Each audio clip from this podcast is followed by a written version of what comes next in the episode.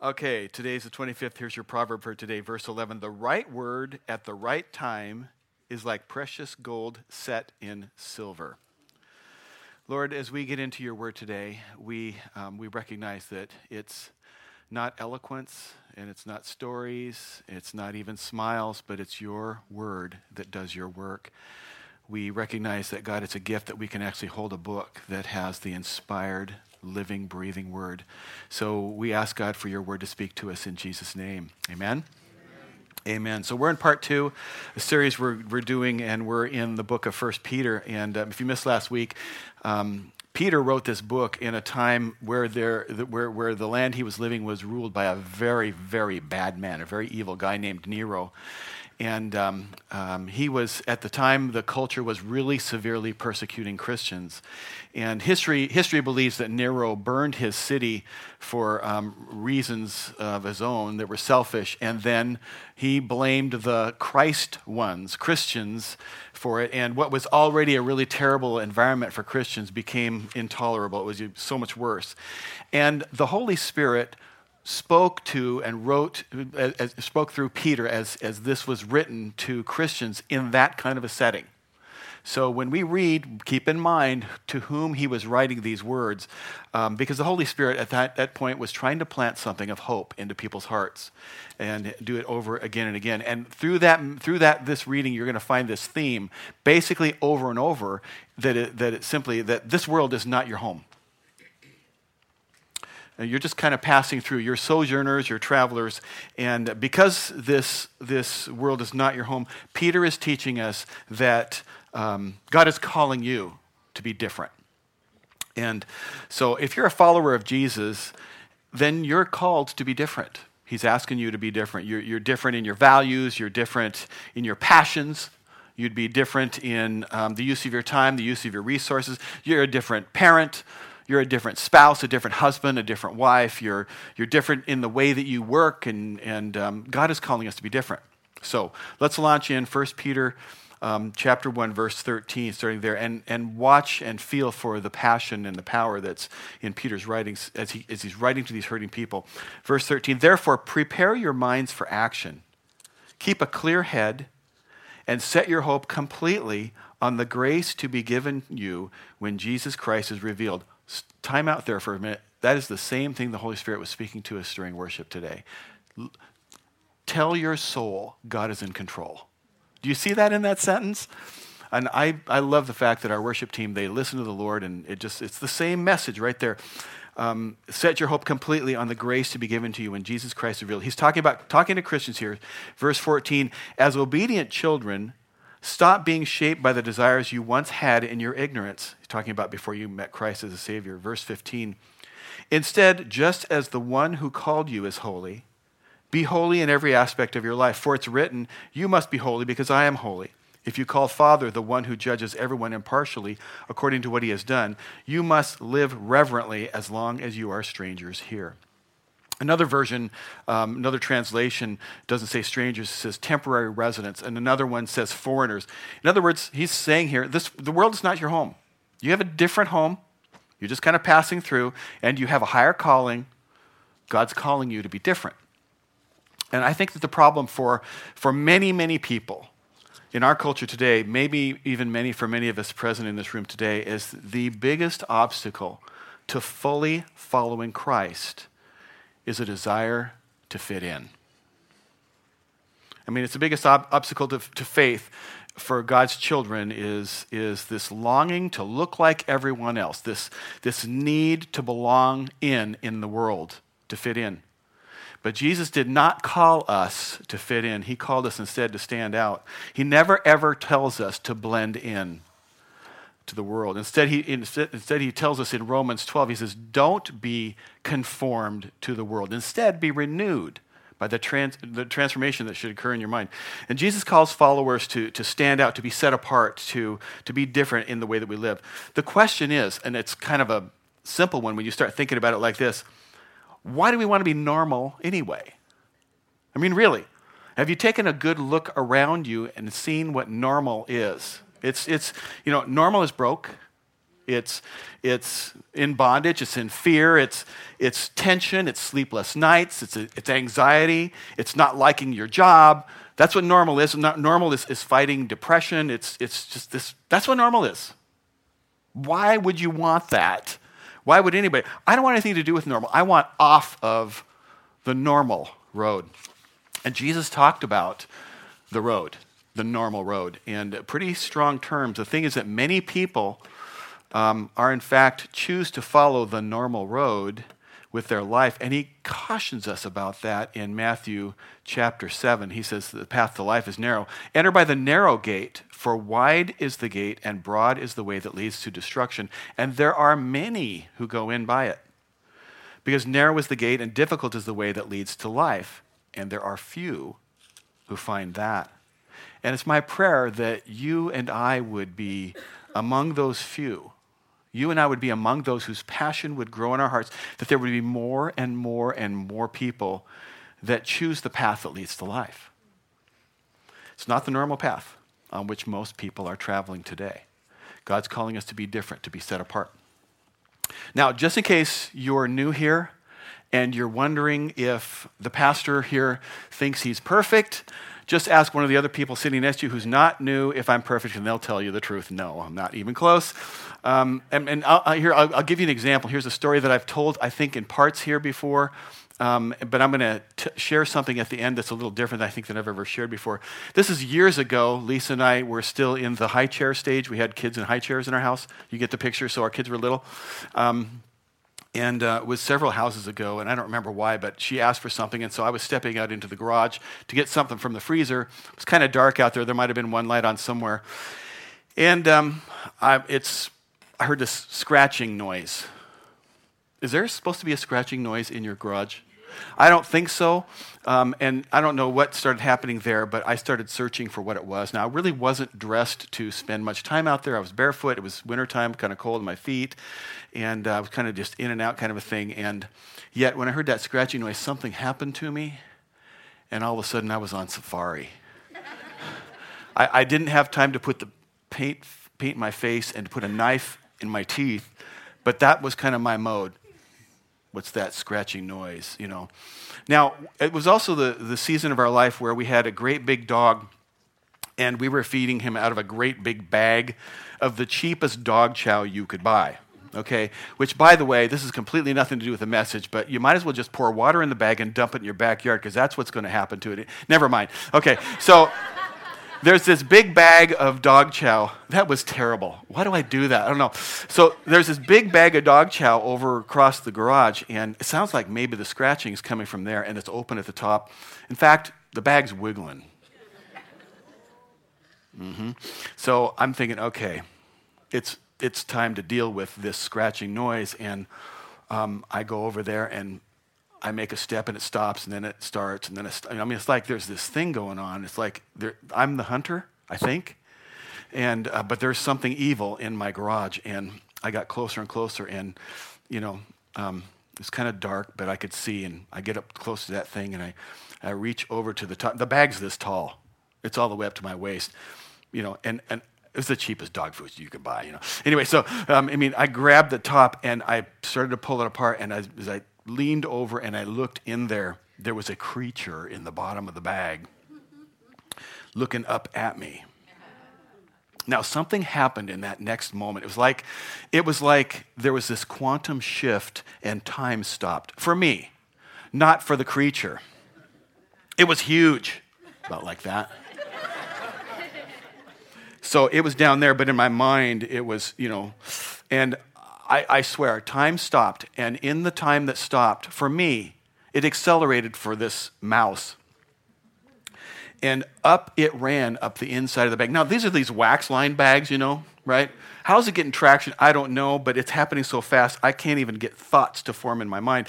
And it comes up that bag, goes across the top right next to my hand, down the other side. Now it's on the floor, but for some reason, it can go any direction it wants. But what does it do? It runs towards me and my bare feet. And I can still feel as it ran into my foot, it goes up over the top of my foot, down the other side. Now it's between my legs, going the other way. and it's going for the other. it's going for the other foot and up the top and across and down. Now, as this is going on, time is beginning to start, and the seed of a bad word starts to form in the back of my mind. Meanwhile, you know, there's something going on. My, I think it's my hypothalamus is giving a swift kick to my adrenal gland and my uh, medulla or something, and and epinephrine and 30 other hormones are charging all of a sudden into my bloodstream. Now, they create this shock wave that comes up through my body and hits the back of my brain and hits that seed of a bad word like a baseball going over the fence. And that word gets blasted into my mouth, and out it blasts, propelled by this expanding bubble, and it's loud and long. And that word is still traveling in space somewhere. and you might be wondering, well, Pastor Terry, what was that word? I mean, was it one of the really, on, on, the scale of bad words, was it like way up there or just some little? I can just tell you it was probably what you would think was on the upper end. I'm not going to tell you the word, but it was this word. I don't know what Lisa thought was going on. She's got the high chair thing going, and all of a sudden, this word comes rattling through the walls. it's fresh experience for me, even though it was decades ago. And like, um, I, you know, it's like I couldn't stop the word. Out it came. and here's my issue. The, here's my issue with this. Why I told you the story. The very same mouth that was engineered and designed by God to proclaim this precious, holy, good news just did something that was really displeasing to God, and I hated it. I know you're thinking, oh, come on. You'd have, you, you just right now, you just want to pour up some grace on me. Come on, relax, Terry. It wasn't that big a deal. I probably would have done the same. And I appreciate the grace. And that, though, is just a normal response. The thing is, the Lord didn't call me and you to be normal. As Jesus' followers, we're supposed to be different. And it's great that we can train ourselves over time to not use those words. I'm still in training. Every time I get plumbing out, I should have confessed that to you before. Um, I'm, I'm, and even though we can train ourselves outwardly not to say those, those kinds of things or to do those kinds of behaviors, it doesn't necessarily follow that there's been this inward transformation that the Holy Spirit wants to do. And um, you know, there's this grace of Jesus thing that, that just wants to take root in us, and sometimes it takes time. So let's look again at what, what Peter said in 1 Peter 1, start in verses in, starting in verse 14. As obedient children, stop being shaped by the desires you once had in your ignorance. He's pointing out that there's a time when you didn't know any better. You know, you may have done things that weren't the best, and you just hadn't learned yet but now you know better, basically, he's saying, fifth, verse 15, instead, just as the one who called you is holy, be holy in every aspect of your life. For it's written, as God says, you must be holy because I am holy. Now, I hope you'll notice what the scripture does not say here, uh, because it doesn't say something that many people want to believe that it says. It does not say, be happy in all you do, because I am happy, you must be happy. That word gets substituted and in, our, in, in Western culture or Christianity, a lot of people believe that God's highest and best purpose for our life is for us to be happy. Now, I'm not telling you God does not want you happy. I'm just telling you that's not his highest priority. And the problem is that based on circumstances, our circumstances may or may not make us happy, and circumstances change. But there's something greater than happiness, and that's this joy Nice job, Christmas decorators. This joy that comes from a deep and abiding relationship with Christ. Your happiness is not God's highest priority for your life. Holiness is, in your life is a higher priority to God than your happiness. Let me say that again. Holiness in your life is a higher priority to God than your happiness. God's highest calling for, for Jesus' followers is not, not our happiness, it's, it's holiness. He calls us to be set apart. Now, for Christians, when a theology of happiness takes root, you know, God wants me happy above all else, when that takes place, this theology of happiness empowers us to this, this sense of, of, of gratification and justification. You know, since God, since God wants me happy, you know, it's okay for me to do some things that otherwise would be unwise or unhealthy. You know, if God wants me happy, since um, I'm not happy in my marriage right now, that means I can walk out the door, even though I'm in a covenant, because I'm no longer happy. If, if, um, if I'm not happy because I don't have this thing, that means I should, you know, because I'm not happy, I should go ahead and, even though I'll have to go into massive debt to get the thing, I'm going to get it because God wants me happy. Or, you know, um, you know, I'm dating, and I know that God says I should wait, we should wait until we're married to enjoy this gift of love making that is intended for marriage. But it'll make me happier if I do it now, so I, I'm going to do it because it makes me happy. Happiness theology empowers you to justify something that, that otherwise you ought not to be doing. It's wrong or it's unwise. And when we believe, and when Christians believe that above all else God wants us happy, somehow discomfort and delay or risk or inconvenience can't possibly be God's will for us. So we begin to worship these false gods of comfort and money and pleasure and things. God's supposed to get me what I want. God's supposed to make me happy. And it's a terrible wrong conclusion to get to where we think that God exists to serve us and our happiness.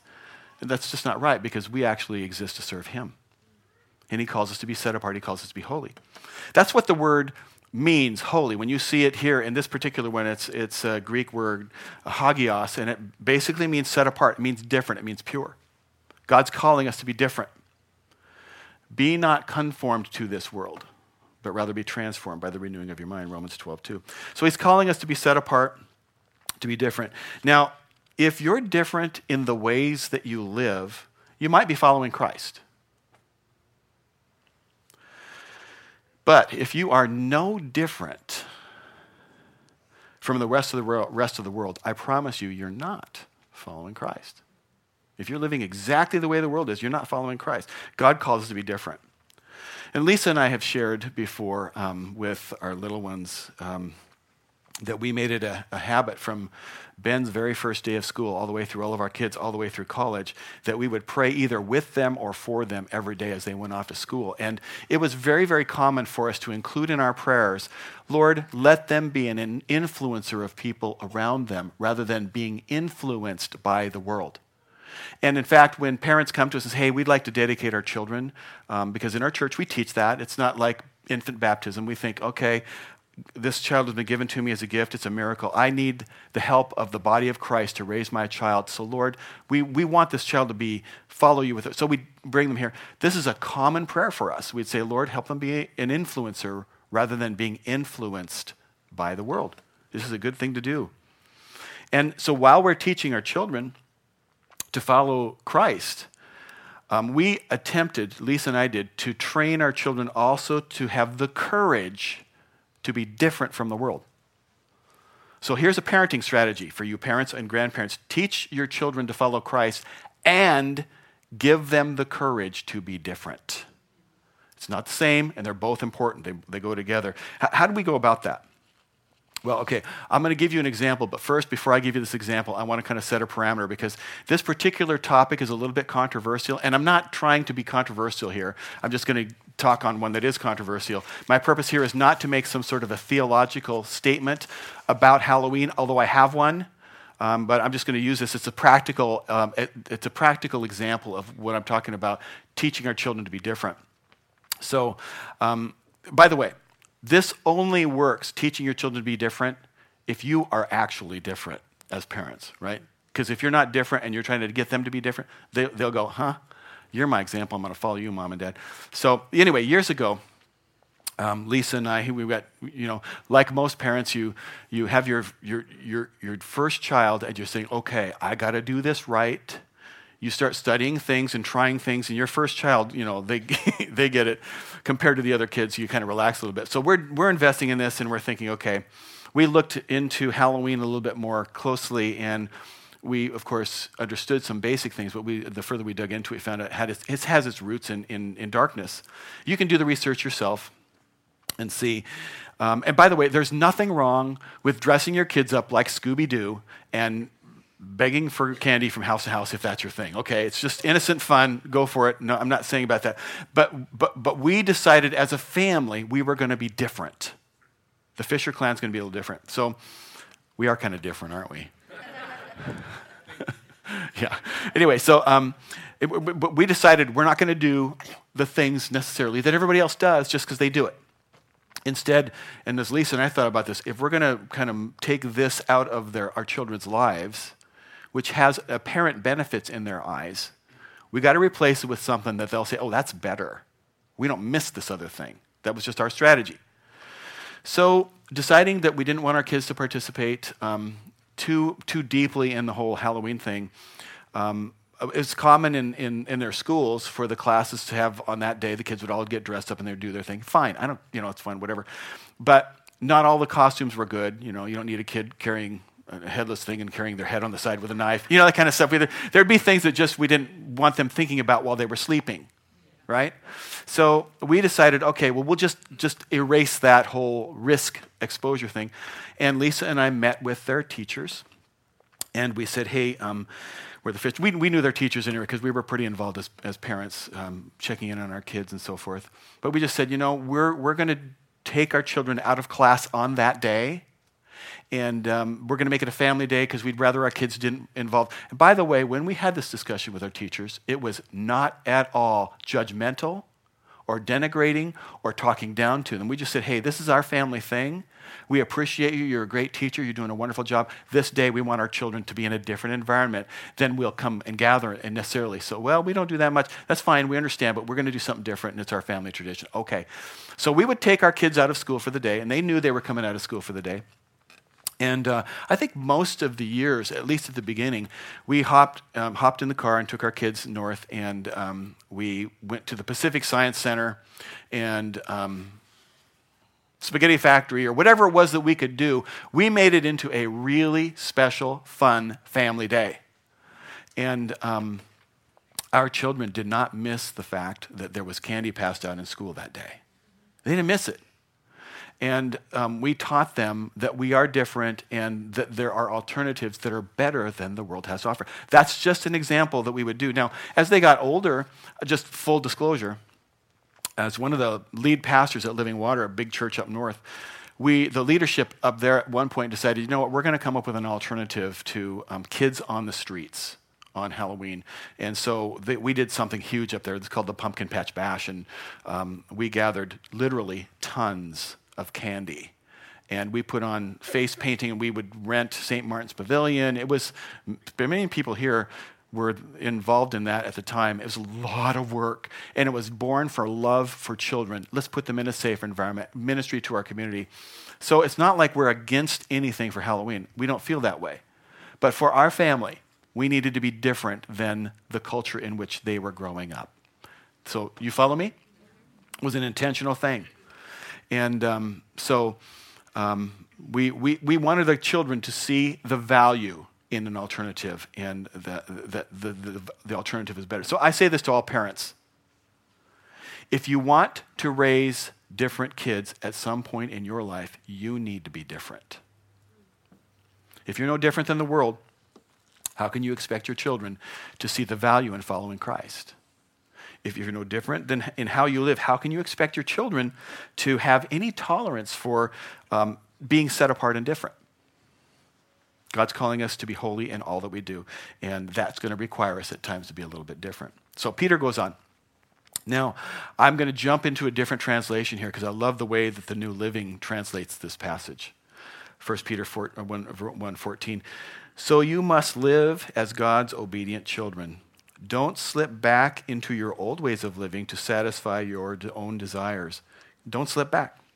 Don't fall into trouble. Don't slip back. this, you know, I hear occasionally someone will, will say to me, hey, I, you know, I, I, I tripped up and I slipped into this sin. I never hear anybody say, I was planning to sin, but all of a sudden I stumbled and slipped into this holiness. I, I, I, had no, no plans for ending up as perfect as I am now. It was an accident totally. Nobody slips into holiness, right? we don't. It's just like, okay, I, I wasn't, I wasn't. So don't slip back. Don't slip back in your old ways of living to satisfy. It, it doesn't happen that we slip into holiness. And part of the reason for that is we have an enemy. We do. And he wants you to slip up. Your enemy wants you to trip and to fall. You have an enemy who is subtle, he's sneaky, he's real. His name is the devil. He's also called the father of lies. He's the prince of darkness, and he's a liar. Plain and simple, he's a liar. His mission is to steal, to kill, and to destroy. He's sneaky and he's subtle about how he does it. And he does the very same thing today that he did way back in the garden at the very beginning. If you remember that story, um, he, he, he says to the children of God, he says, Did God really say you should not eat from the fruit of that tree? Did he really say that? And he lays this trap to deceive. And his traps are effective because the lies that he tells sound pretty good to us. Here are three um, progressive ways to become deceived about God's word. These are common. You might see these if you look around. The first one is number one would be doubt God's word. Did God really say? The next step is to twist God's word. Well, I know that's what Scripture says, but here's what God meant to be telling you with that. And people will twist it into all kinds of contortions and shapes. By the way, I don't play Twister anymore because it just torques your back. Why would you do that with the Word of God? Anyway, third, a third way to become deceived about God's Word is to actually replace it. And that's probably the most common. Here's a new Word of God. Here's, here's a new idea. Here's a new book written by so and so that's more relevant than the Bible. And people have been slipping back because of all three ways, all the way going back to the slip up in the garden. And the roots of this, are, of all three steps, are hellish. They're absolutely hellish. I mean, there are examples in Scripture. The Pharisees had over 600 descriptions of what the law really was, how to go about it, and what you had to do to be holy. Over 600 rules. Try and keep them. Even today, even entire denominations will amplify or add to God's word and say, this is what you have to do to keep God happy. And uh, most notable one that comes to mind is an entire denomination that comes up with something that they would call a Holy Scripture and they would call it another testament of Jesus Christ. It isn't. And it's for lots of reasons, which I don't want to go down that road right now. That's how our enemy um, is going to attack us. Did God really say? It's one of the greatest deceiving questions um, of taking people away from holiness today. And it happens in the church. Did God really say, fill in the blank? Did God really say I can't, you know, fill in the blank? You know, did God really say you're supposed to wait until you're married? Did he really say that? Did he really did he really even say we're supposed to go to church? Yeah, he said forsake not. Did he really say that I shouldn't listen to music if the lyrics are really evil and they pull my heart the wrong? I don't know. Whatever it is, and I don't want to get hung up on the example, but the question and it will be asked in your soul. I promise you sometime this week. Did God really say? Because the temptations will come. And that's one of the most common ways it'll come. And um, there, another, one, another one that we'll say, and this is, I don't want to spend too much time on this. Well, you know, I know, but I do a lot better than a lot of other people. okay?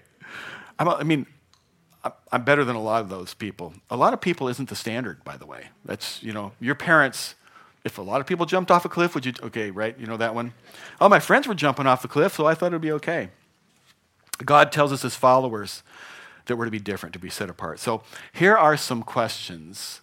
And you can write these down if you want or not, whatever. But like if you had a small group, this would be a great, these would be great questions to talk about in a small group. Um, some questions that'll help you succeed figuring this out. Number one, what are the three areas where I struggle the most trying to fit in? Think about that one for a minute. At work, what, was, what is it that I do that kind of is compromising, but the goal is for me to just kind of blend in? What are the three, th- three areas of my life? Two, where, what, when is the time that I put my happiness above God's call for holiness? Three, what are the biggest ways that I'm different than the world? Because if you're a following, follower of Jesus, there will be some areas that you're different. Number four, and this is actually the point of application for this message today what is the area that God wants me to be different? Spirit's speaking to me. I kind of know. He's showing it to me. Where is it that He wants me to be different? And, um, and Scripture teaches you know, for, we, we, don't come to church just to listen. We come to, we come to church hoping that the Spirit of God is going to speak to us, hoping that it's going to, the Spirit's going to convict us and show us some things and to lead us into all, into all right, uh, forms of righteousness. So James talks about that in James 1, verse 22. But be doers of the word, not hearers only, deceiving yourselves. For if anyone is a hearer of the word and not a doer, he's like a man who looks intently at his natural face in a mirror for he looks at it himself and goes away and at once forgets what he was like. Because when I look at the mirror, I see Terry, but the minute I walk away, I see Tom Cruise. what are you laughing at? For he looks at himself and goes away and at once forgets what he was like. But the one who looks into the perfect law, the law of liberty, and perseveres, being no hearer who forgets, but a doer who acts, he will be blessed in his doing. So the big question is what's the biggest area that God wants me to be different? Wants you to be different. You might ask the question why does it even matter? I mean, as we read scripture here, we're going to see why. And um, so back to 1 Peter 1, starting in verse 18. Remember, Peter is writing to hurting, persecuted Christians. Verse 18 For you know that it was not with perishable things such as silver or gold that you were redeemed from the empty way of life handed down to you from your ancestors. It wasn't with those things that you're set free. He says, verse 19, but with the precious blood of Christ, a lamb without blemish or defect. It was the sinless Son of God who set you free. It was Jesus that pointed you to life. It was the risen Son who forgave you your sins and made you new. Verse 20 He was chosen before the creation of the world, but was revealed in these last times for your sake. Through him you believe in God. Through Christ you believe in God. It's through Christ that you believe in God, who raised him from the dead and glorified him. And so your faith and your hope are in God. It's through Christ. It's through Christ. So we're wrapping up here, and I just want to say this. We have to understand that living holy is not the path to knowing Christ. Amen. That's right. Amen. Hear that? Amen. Okay. Living holy is not the path to knowing Christ. You catch me? Living holy is not the path to knowing Christ. Knowing Christ is the path to living holy. You didn't react right on that. Knowing Christ is the path to living holy. and suddenly we know Christ. It's not, it's not anymore like, well, I have to do that or I can't get to there. I wish I could, but I don't get to. Knowing Christ, instead, it's the heart inside that's getting, that, that, that starts to change. Instead, it's, I don't want to do these things that displease the Lord. I don't have a desire to do that anymore. I don't care what everybody else thinks. I don't care if they laugh. I don't care if they criticize. I don't care. I, I want a life that pleases the Lord. I mean, frankly, I'm living for an audience of one. You're looking at a guy who is always scared spitless to do what I'm doing right now. I am such an introvert. Services end, and I want to run in a cave. If there was one, can we build one somewhere for me? Because I want to go there. I don't want to step, I mean, I step into this because I know the Lord's called me to do it. And yet, every I have this fear that I'm just not going to measure up to my audience, and you're not the audience. I preach for an audience of one. I walk away every Sunday going, oh man, did that please you, Lord? And I'm not some holy guy. I, I, you need to live for an audience of one, an audience of one. And the one isn't you, and it's not me, and it's not your spouse, and it's not the guy down the street, and it's not your boss. It's the Lord, your creator. He's your audience. He's the one that you want to please. Now, listen. This is really key. Capture this. I'm not here talking about you modifying your exterior behavior. I'm not here to tell you, stop doing this, start doing that. That's not what this is about today. This is about a inward spiritual transformation that's only the work of the Spirit of the living God. You know, it's not, hey, look, I don't say that word anymore. When the mouse runs over the feet word, I don't say it. It's not that. It's that something's happened to my heart on the inside. And um, out of the overflow of the heart, the mouth speaks. I got a new heart, so something different comes out of my mouth. And it's not that I'm trying real hard to be holy. It's not. Instead, it's the fruit of the Spirit. As I let something grow in me that's healthy, fruit starts to come out. And the truth is, what you and I would call holiness, I, the way Terry sees this, this I, I probably should make a biblical case for this, but the way Terry sees holiness is that tomorrow I'll be more like Christ than I was today. That's enough. That's so pleasing to God. You become more like His Son tomorrow than you were today. Don't worry about yesterday. Consider about where the Lord wants you to be tomorrow and let Him shape you into His, into his likeness. And that's my prayer that, that you would allow the Holy Spirit to do in your heart and in your soul what no person can do, including you. And that's let the Holy Spirit show us the areas of our life where the Holy Spirit is going to want to shape you like so much clay in more and more into the shape of his son, Jesus Christ. Amen? Let's pray. Lord, we recognize that there is no